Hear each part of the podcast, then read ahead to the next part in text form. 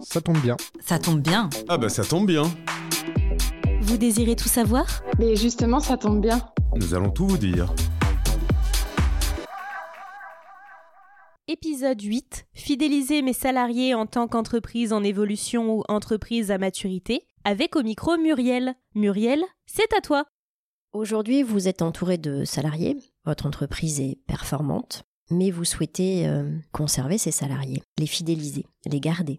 Vous pouvez mettre en place un certain nombre de choses. Évidemment, fidéliser ces salariés, ça veut dire de les rémunérer correctement, les rémunérer sur le, prix du marché, mais aussi euh, peut-être de leur proposer euh, des nouvelles euh, fonctions, proposer des formations, les accompagner dans leur quotidien sur le management de leurs équipes. Pour ça, il faut évidemment vous entourer de professionnels. Vous savez pas comment monter un dossier de formation, vous savez pas non plus comment mettre en place une super mutuelle ou, ou des tickets restaurants. Donc ça, tout ça, ce sont des moyens de fidéliser vos salariés. Vous pouvez aussi mettre en place des choses euh, différentes pour avoir une rémunération qu'ils aient des rémunérations indirectes. Donc par exemple un plan d'épargne entreprise ou un plan d'épargne salariale. Dans tous les cas, ces solutions-là doivent être euh, faciles à comprendre pour vos salariés. Tout cela va représenter un coût pour l'entreprise. Donc pour optimiser euh, le gain par rapport à votre investissement, il faut dans la mesure du possible, vous rapprocher de, professionnels, que ce soit pour le plan de formation ou euh, la mise en place d'un plan d'épargne salariale.